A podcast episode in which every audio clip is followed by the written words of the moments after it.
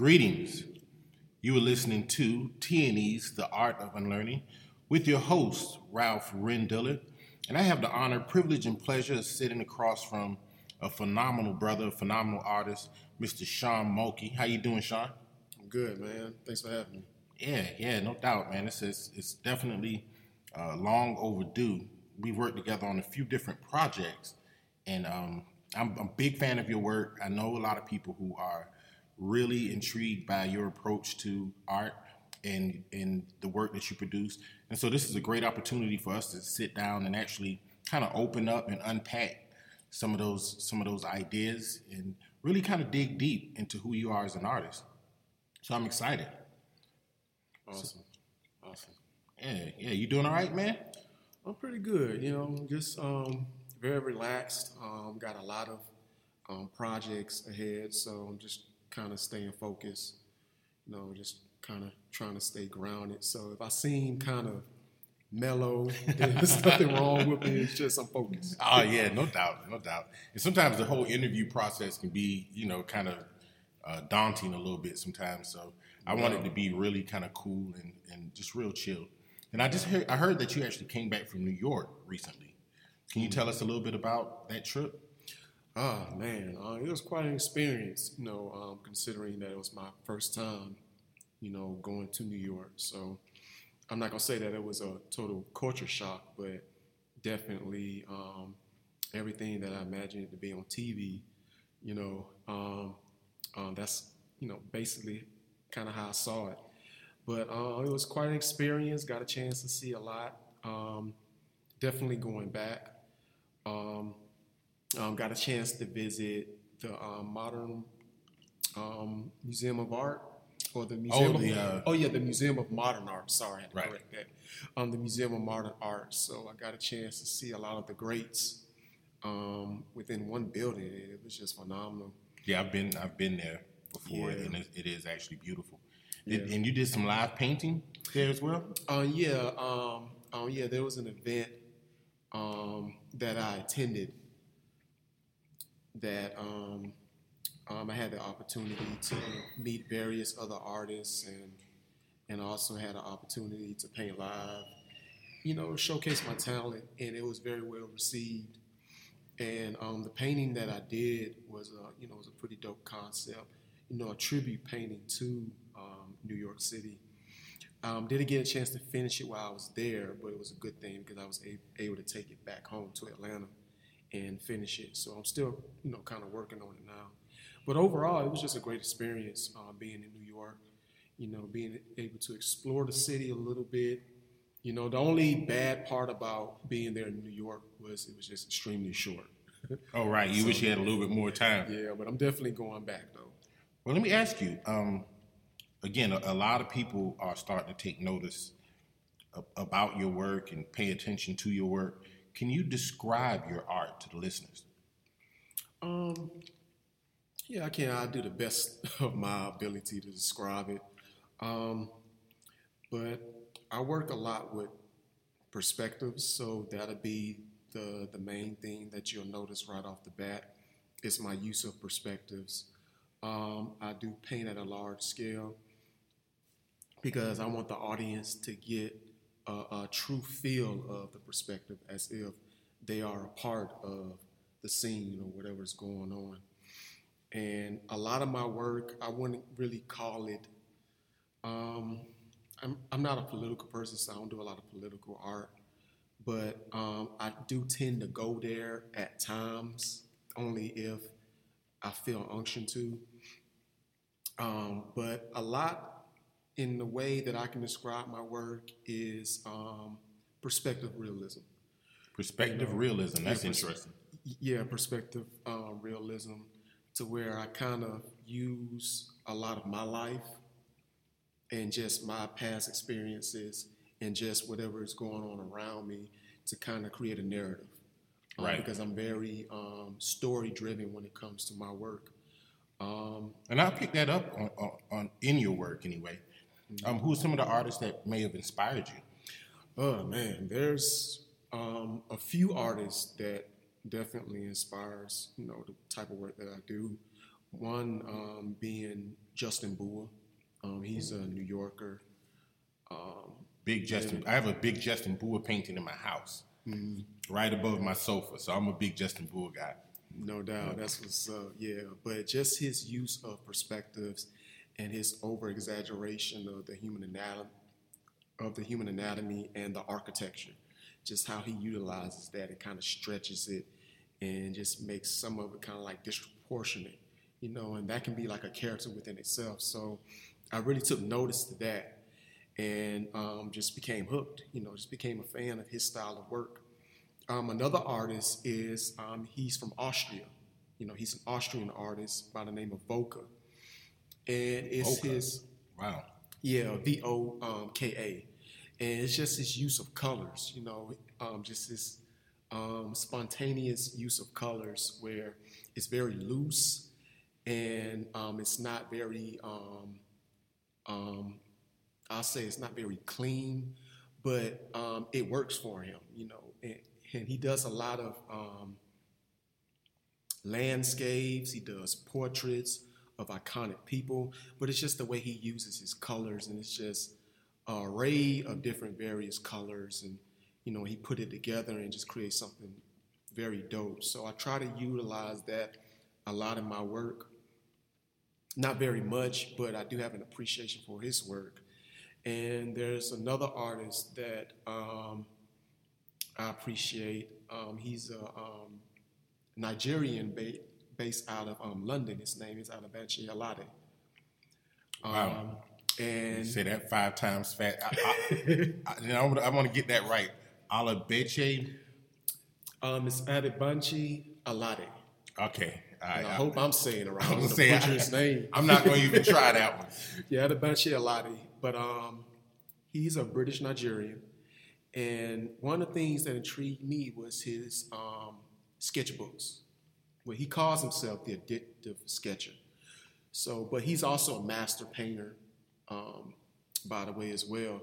But what drew me to him was his sketches. You know, he has hundreds of sketchbooks that um, just is very intriguing. I love Salvador Dali. He, he has this idea that he sketches in the morning and he paints at night, but his sketches sell for like twenty thousand dollars a piece. So he was saying at the time that he likes to make twenty thousand dollars before breakfast. And I was like, "Yo, that's cold." You know, that almost bothered me, man, when That's- that's- said that. You know, that's that residual income. You know, that's hey, that's a hey, that's a goal right there. Yeah, that's that's the goal, man. definitely a goal. You well, well you, you're moving in the right direction. But, um, you know, beyond being a famous artist, because I ask artists all the time, what do you consider being an artist? Like, what's your really, what's your your goal behind art beyond just being a famous artist? And so I'll ask you, what is the integral work of an artist, and what role does the artist play in society? For me as an artist, you know, when it comes to um, a community um, as a whole, um, they're they're pretty much, um, I would say, hmm, that's a good question. Yeah, because They're artists have a, a hard role. We're almost visionaries in society. Yeah, yeah. Um, to me, I think that they're, you know, documenters. You know, uh, if, that is a word. you know, um, I get, I get, the, I get the sentiment. they record. You know, we record.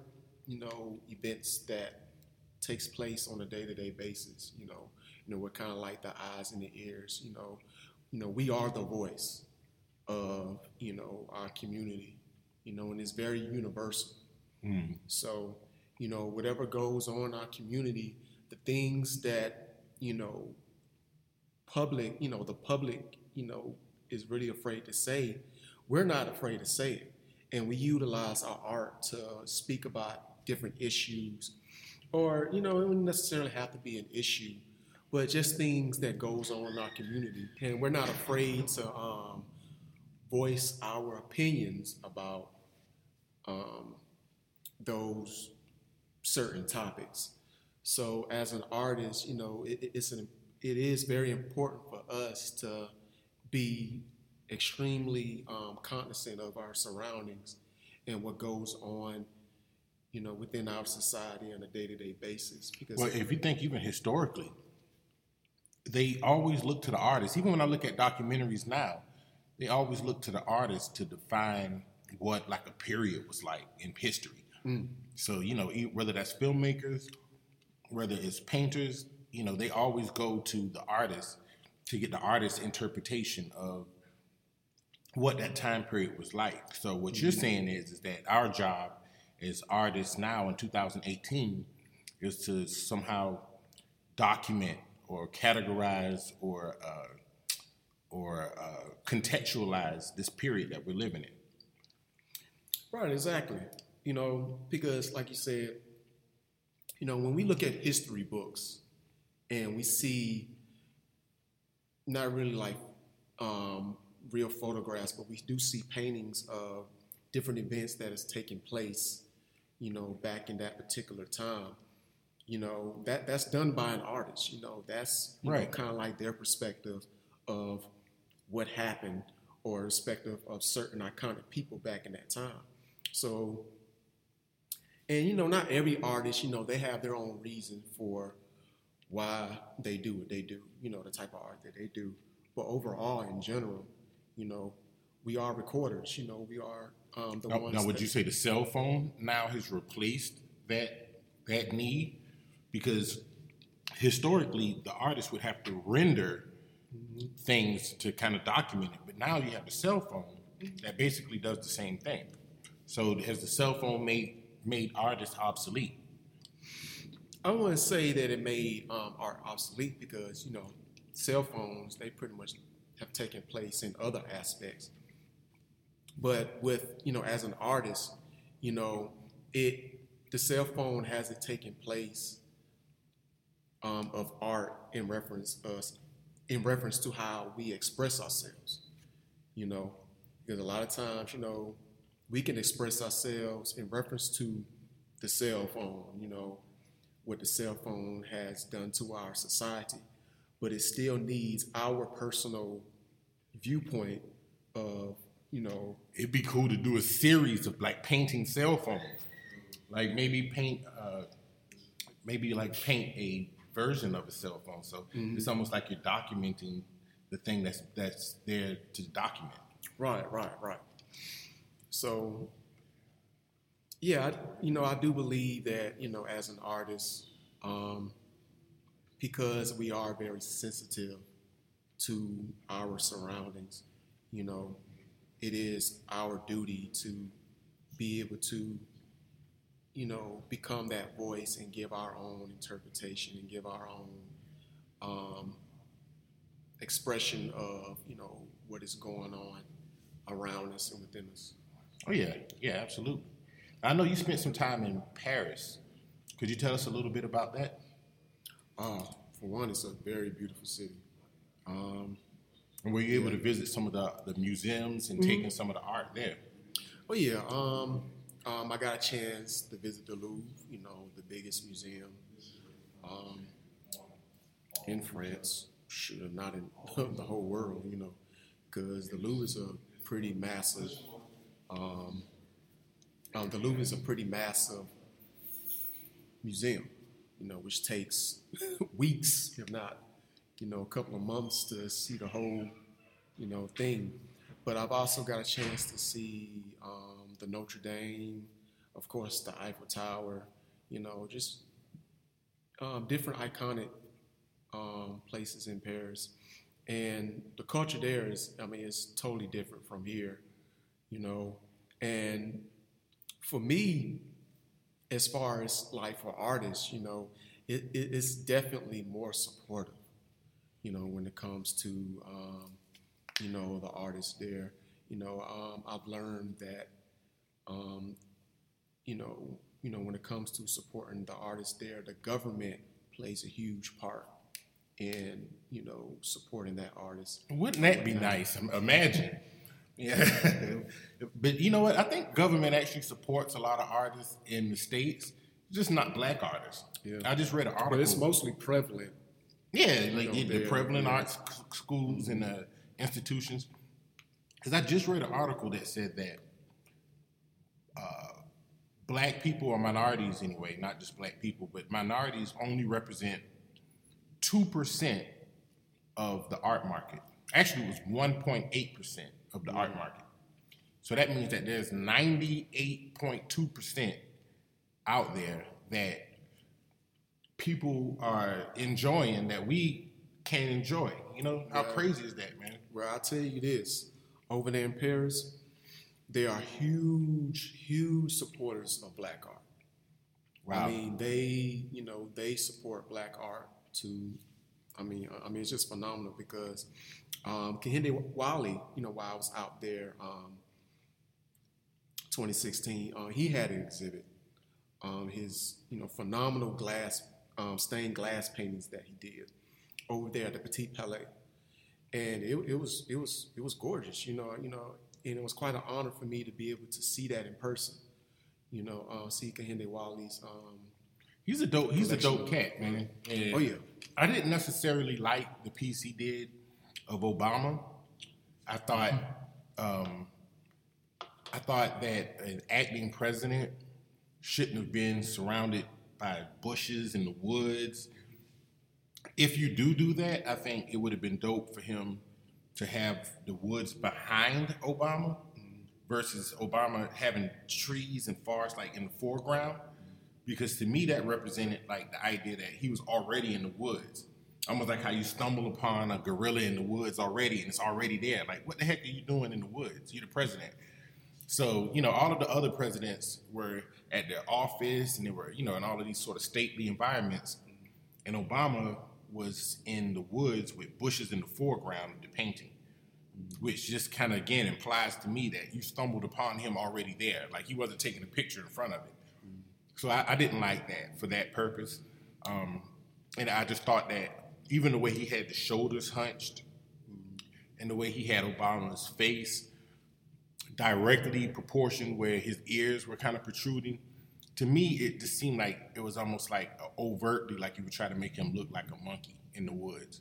And I don't know if that was by choice. I know Kehinde Wiley has a lot of ties to Fox and to Lee Daniels with at Fox, and Fox definitely hates Obama. So I don't even know why Obama would have selected Kehinde Wiley to do his painting, but to me, he's got too many ties to uh, anti-Obama establishment. So that's to me, I just thought that was a curious choice. I guess for me, I never really saw it that way.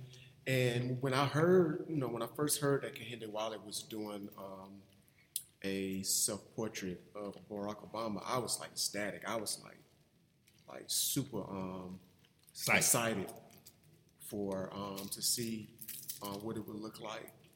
And when I saw the finished product, it looked dope. You know, what I'm saying I didn't, you know, share any of you know your, you know, your views, but at the same time, it's like, uh, that's it. You know, I mean, but it was still a dope painting. But you know, I guess for me, I was looking for more of that authoritarian type of Well, that's that's the point I'm trying to make. Look, you know what I'm saying? Because you know, um, they had one that he did of Ice T, and you know, he was I don't know what he was sitting in a throne. I think he was sitting in a throne, Right. But he just had this, you know, regal, authoritarian, you know, demeanor. You know, when he was sitting on that throne, just looking like stupid dope. And Obama's in a chair in the woods in the bushes. But the one thing that, um, because I think Barack Obama, you know, during his speech, you know, um, it- you know, as far as the Kehinde Wiley piece, I think he had a conversation with Kehinde Wiley stating that, you know, because so many people has placed, you know, Barack Obama on a pedestal that he didn't really want all of the extra, you know, him on a horse or him on this grand throne, you know, because you know people has put him on a pedestal, you know, for so long. Anyway, You're the leader but- of the free world, so yeah, that kind Yeah, of goes so- with the territory. So he just kind of told Candy Wally to kind of like bring it down down a notch. So when he said that, I was like, okay, well, you know, I mean, I guess, but all right, well, he said that, and but then again, you know, Sounds, and I sounds like cooning to me. sounds like good old fashioned cooning. But go ahead. but but you know, um, I- think the reason why he chose Kehinde Wally is to kind of, and the thing with Barack Obama and Michelle Obama is that they're all about breaking tradition. You know, because you notice that every president before them has that same pose, that same look, them being in the office, them sitting down, you know, you know, whatever. It's just kind of like the same mediocre, you know, portrait of the past president. yeah, Sean, So they in, wanted in to- the woods, man. You know, to be honest with you, In the woods. I, if he had a rifle, I, I would feel a lot better because I'd be like, okay, well, that's what he's doing in the woods. now, now to be Why are honest you in a you, suit in a chair in the woods? now to be honest with you, um, that didn't really bother me because you know he's known for those kind of patterns with like um, other um, portraits that he'd done with like floral um, patterns in the background, and I understand and also learned that the the particular plants that he used were native to Chicago, you know where Barack Obama is from. So that And some of them right native there- to Hawaii and stuff like that. I did, Yeah, I did yeah, hear yeah, that. yeah, yeah, yeah. That was the explanation they tried to use to justify it, by the way, listeners, just to let y'all know. but yeah, I ain't falling for it. But Sean and I are going to have to agree to disagree on this one. And, I'm to move on to the next question because, yeah, I, I, I do like Kehinde Wiley's work in general, but um, I just thought that in that particular piece was just, you know, it wasn't one of my favorite Kehinde Wiley pieces. Yeah. So anyway, can you tell the listeners a little bit about your process and how has your practice changed over time? Well, as, um, as far as my process is, I like to take my time, you know, um, to um, execute um, certain concepts, certain ideas in reference to um, what I come up with. Hold on one second here. Just pause it. Thanks, Sean. So, can you tell the listeners a little bit about your process and how has your practice changed over time? Okay. Um, well, because my process is a little bit, you know, because I don't want to be all over the place, so I'll just kind of keep it brief. But um, I'm a very tedious person, and and my process also deals with layers. So I like to work in layers, and um, as far as like the foundation, and then from there, you know, working from the background to the foreground.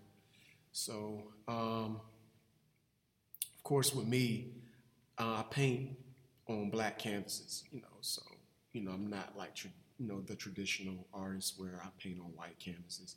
I know I have like my technical reasons and also. And, and I just want to unpack that for the listeners. Normally, artists paint on a white canvas, it's just white with gesso, but you pre-paint your canvases black first, right. and then you paint on them. Right, right. And the reason why I do that um, is for numerous reasons. Um, you know, on the technical side, um, it allowed me to manipulate my subjects and my lightings and my shadows a lot more effectively when I'm painting on black canvases. And certain colors that I utilize a lot, I like the way they come off on black canvases. Of course, other colors I might have to work a little bit more, but I have um, lighter colors, maybe. right, right, like your yellows and, Mm-hmm. and, and some of your greens. But I have techniques that you know I'm able to utilize to kind of um, allow me to make them a little bit more Get the desired effect. mhm, solid and get the desired effect. But um, for me, it's all about creating goals within a main goal. You know, especially you know when I'm- Goals within the main goal. I like that. yeah, especially when I'm dealing with um, complex, you know, subject matters and, and, and ideas that I work with. So a lot of times instead of just frustrating myself trying to get everything in there at once, I like to take, you know, start off with a foundation and then focus on, you know, one goal, um, complete that goal, and then go on to the next goal. And then before you know it, I can stand back and be like, wow, you know, this is Right. exactly how I envisioned um, my work to look like. And of course, a lot of my work, you know, I start off with sketches, you know, just kind of, you know, sketches that I've done in my um, art journal. And from there, it kind of gets transferred onto canvas. Now, some of my pieces I don't necessarily um, pre-plan, you know, to that extent.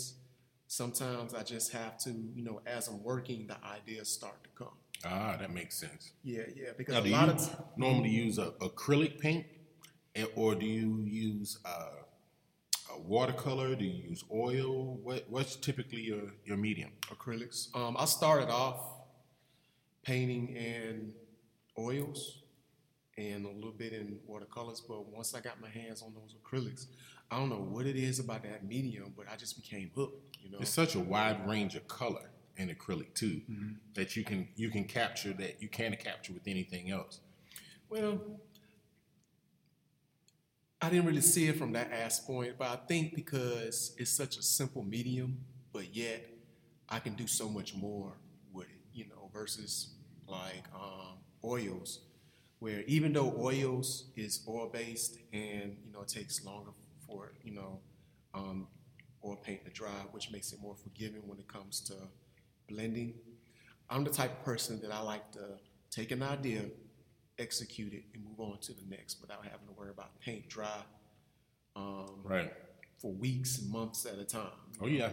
Yeah, Because absolutely. it's like my mind goes 900 miles an hour in acrylics, you know, it, it just does it for me. And I just somehow managed to find my way around certain loopholes with um, acrylics because well, a lot of people, they find it very hard to blend with acrylics. But I, I pretty much, you know, um, was able to master the art of blending when it comes to um, acrylics. You yeah, know, and you're definitely a master at, at your at your craft. Uh, don't get it twisted, listeners. This brother is super strong. His work is incredible. You guys um, obviously will be able to see it in the magazine, but we'll make sure that we leave his contact information at the end of this podcast so that you guys can check him out on social media and, and other ways that you can access him. Now, this question is a little bit uh, quirky, but I'll ask it anyway. What's your most embarrassing moment as an artist? that's, a, that's a good question. What is my most embarrassing moment? Um,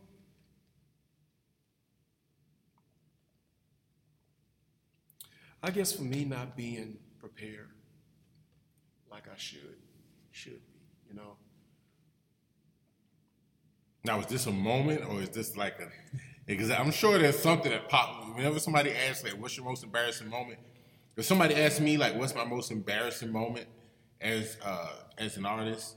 Like, I can instantly like recall actually busting my ass in front of like a room full of people and like literally falling like chest first on the ground, like bam, like you know. So it- this just wasn't. It was a bad look. Uh, to be honest with you, I, I can't really remember a lot of embarrassing moments, um, embarrassing moments that I've had. You know, um, besides, well, I guess for me, um, public speaking. Okay. You know, I think it's something that I'm working on, and I'm still working on, even when it comes to like this interview. You know, I know I made a lot of mistakes even within this interview, but just public speaking, um, doing interviews, you know, because it, this is something that I'm, you know, have to work on, that I have to perfect, you know, being able to talk about, you know, who I am as an artist and, and, um, my life as an artist and what art has done for me on a personal level. But yeah, just public speaking and uh, like I said, it's times where I wasn't fully prepared like I should have been. So I've kind of gotten like some like funny looks like, you this serious artist and you don't got your stuff together. It's like ah.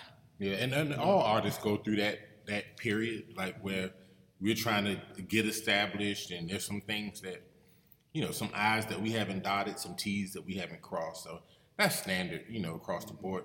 I think that actually builds character mm-hmm. in an artist, in an artist, and it's an opportunity for an artist to grow and to actually even channel that negative energy into something creative and positive. Right, right, right. So even, you know, I, I definitely take in consideration even this interview right here that, you know, I can go home and learn from it. And, you know, certain things that I do, certain habits that I have within interviews, you know, just working on it. So, you know, for all the listeners out there, you know, yeah, I have stumbled a lot, you know, even using certain you know, um, phrases, you know, constantly within this interview. But you know, yeah, I'm still nah, you human, fine. and I'm yeah. still learning. Nah, so. yeah, you good, man. We, the good thing about uh, us is that we actually have a relationship outside of this uh, interview, and and Sean and I have known each other now for maybe a year and a half. Um, and we worked together on several different projects, so that actually makes it a little bit smoother when you're talking to somebody that you know versus like if you were sitting across from Charlemagne the God, like he's staring at you with a pair of aviators on. Yeah. So um, just a few more questions here. What do you dislike about the art world? Um. In Atlanta specifically.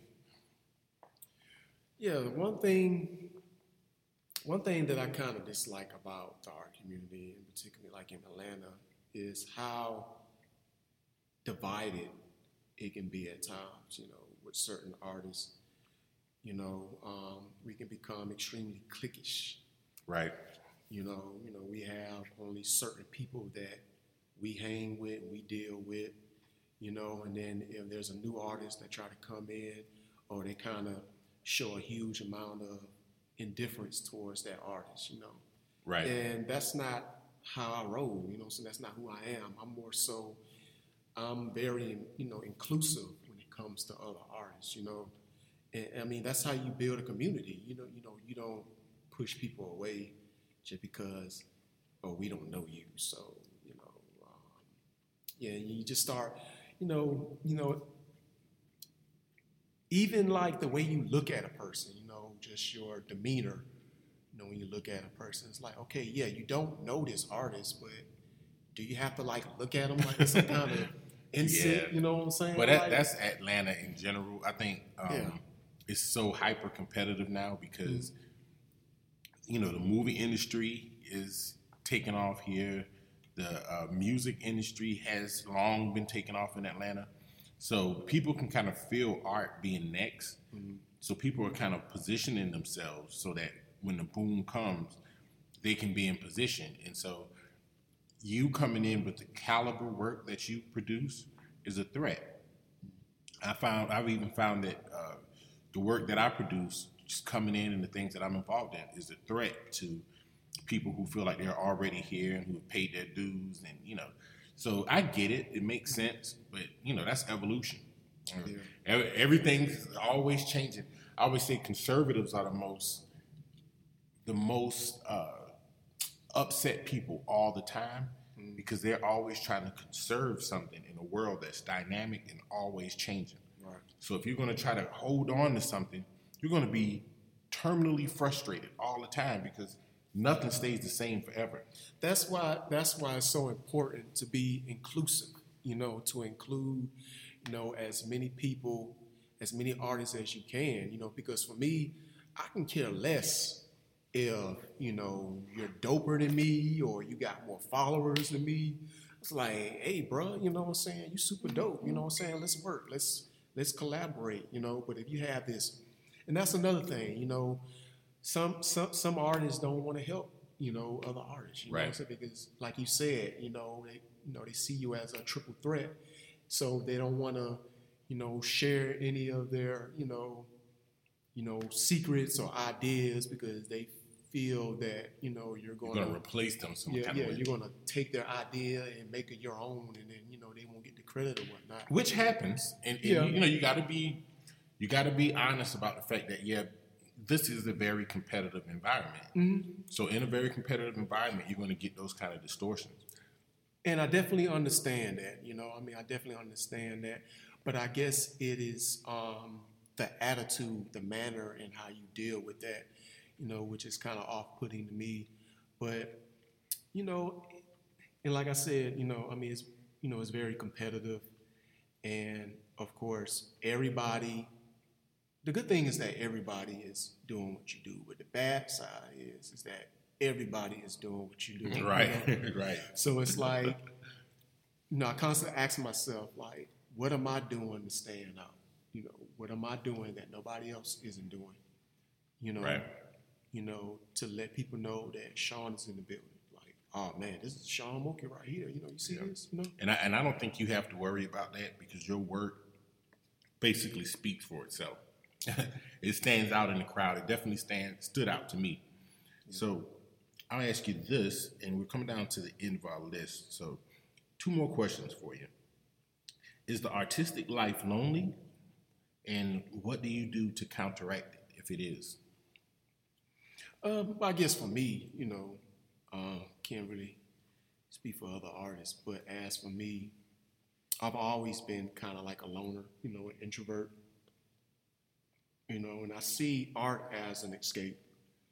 You know, um, I wouldn't say that um, I feel lonely, you know, but uh, I'm not lonely. But um, I do kind of break away from art from time to time, you know, because even though I am an introvert, you know, I still have family and I still have friends, you know, that, you know, I tend to hang out with, you know, every now and then, you know, just to kind of give it that balance, you know, because I don't want to be cooped up in my apartment days, you know, at a time, you know, just working, working, working, and then you come out and you like just awkward as hell. You know what I'm saying? like your social game is like at an all time low. You know, folks looking at you crazy because of the This is a work-life stuff balance. that you.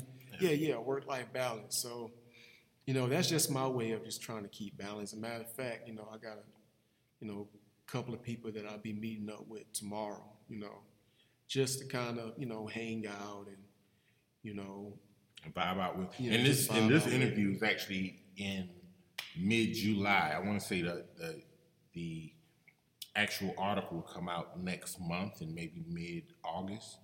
So you know the tomorrow reference we'll cut out, so you don't you don't have to worry about it. Right.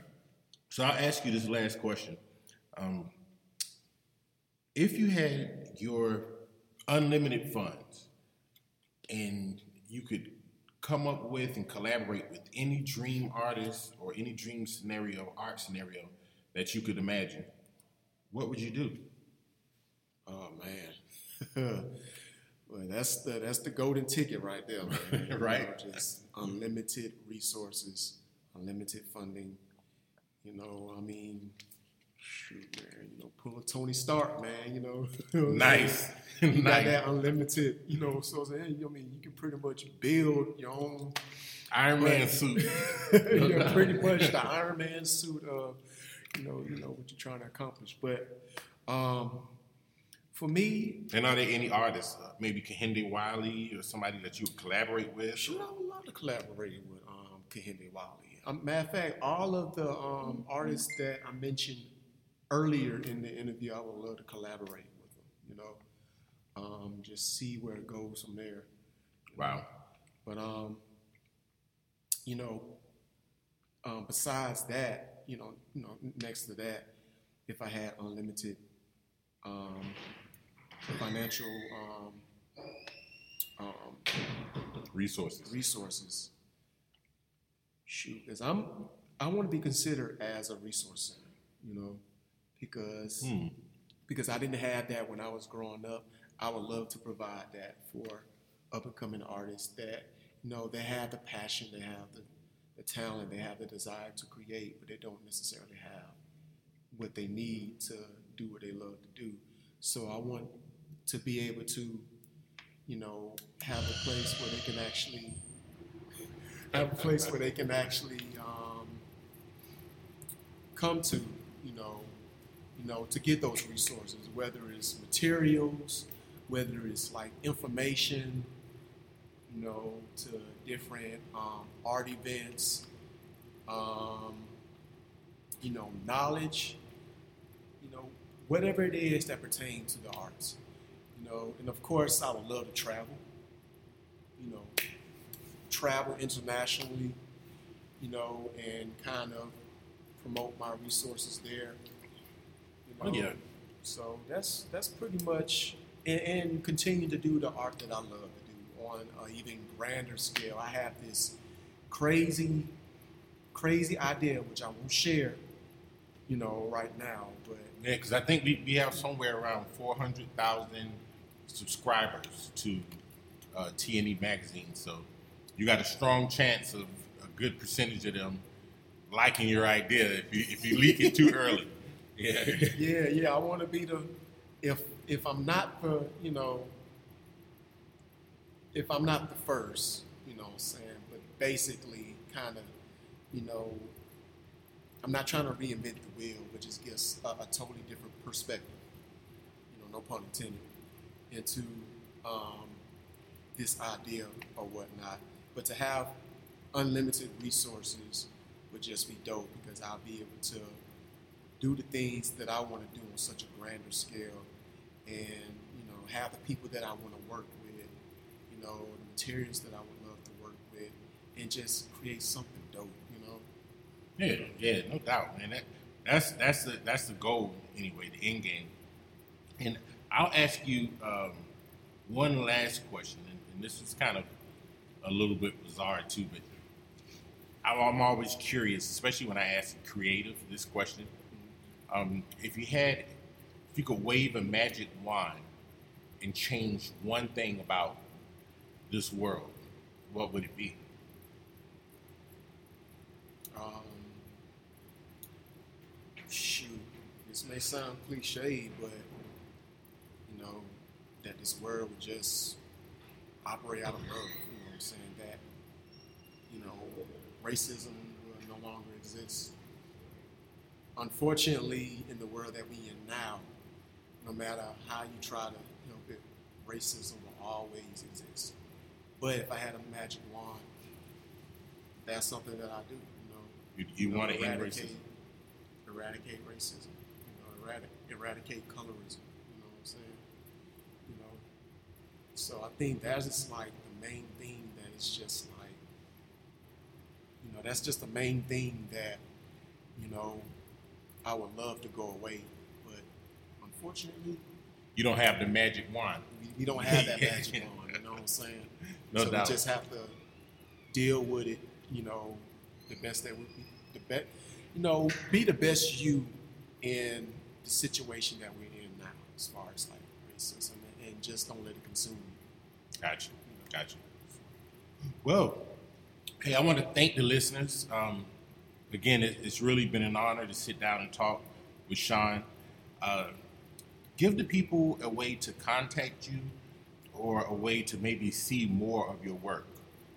Okay, well, um, if you want to see more of my work or what I'm doing in reference to, you know, the art scene, um, you can hit me up on my IG, Instagram, um, S Mulkey Arts, which is S M U L K E Y A R T S. Um, also, you can hit me up on um, Twitter. You know, I got a funny Twitter name, which is Jazzer1983. No doubt.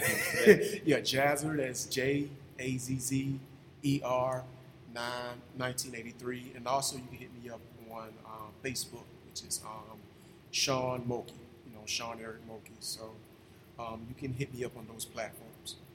Awesome. Awesome. Good stuff. Well, thank you guys for listening.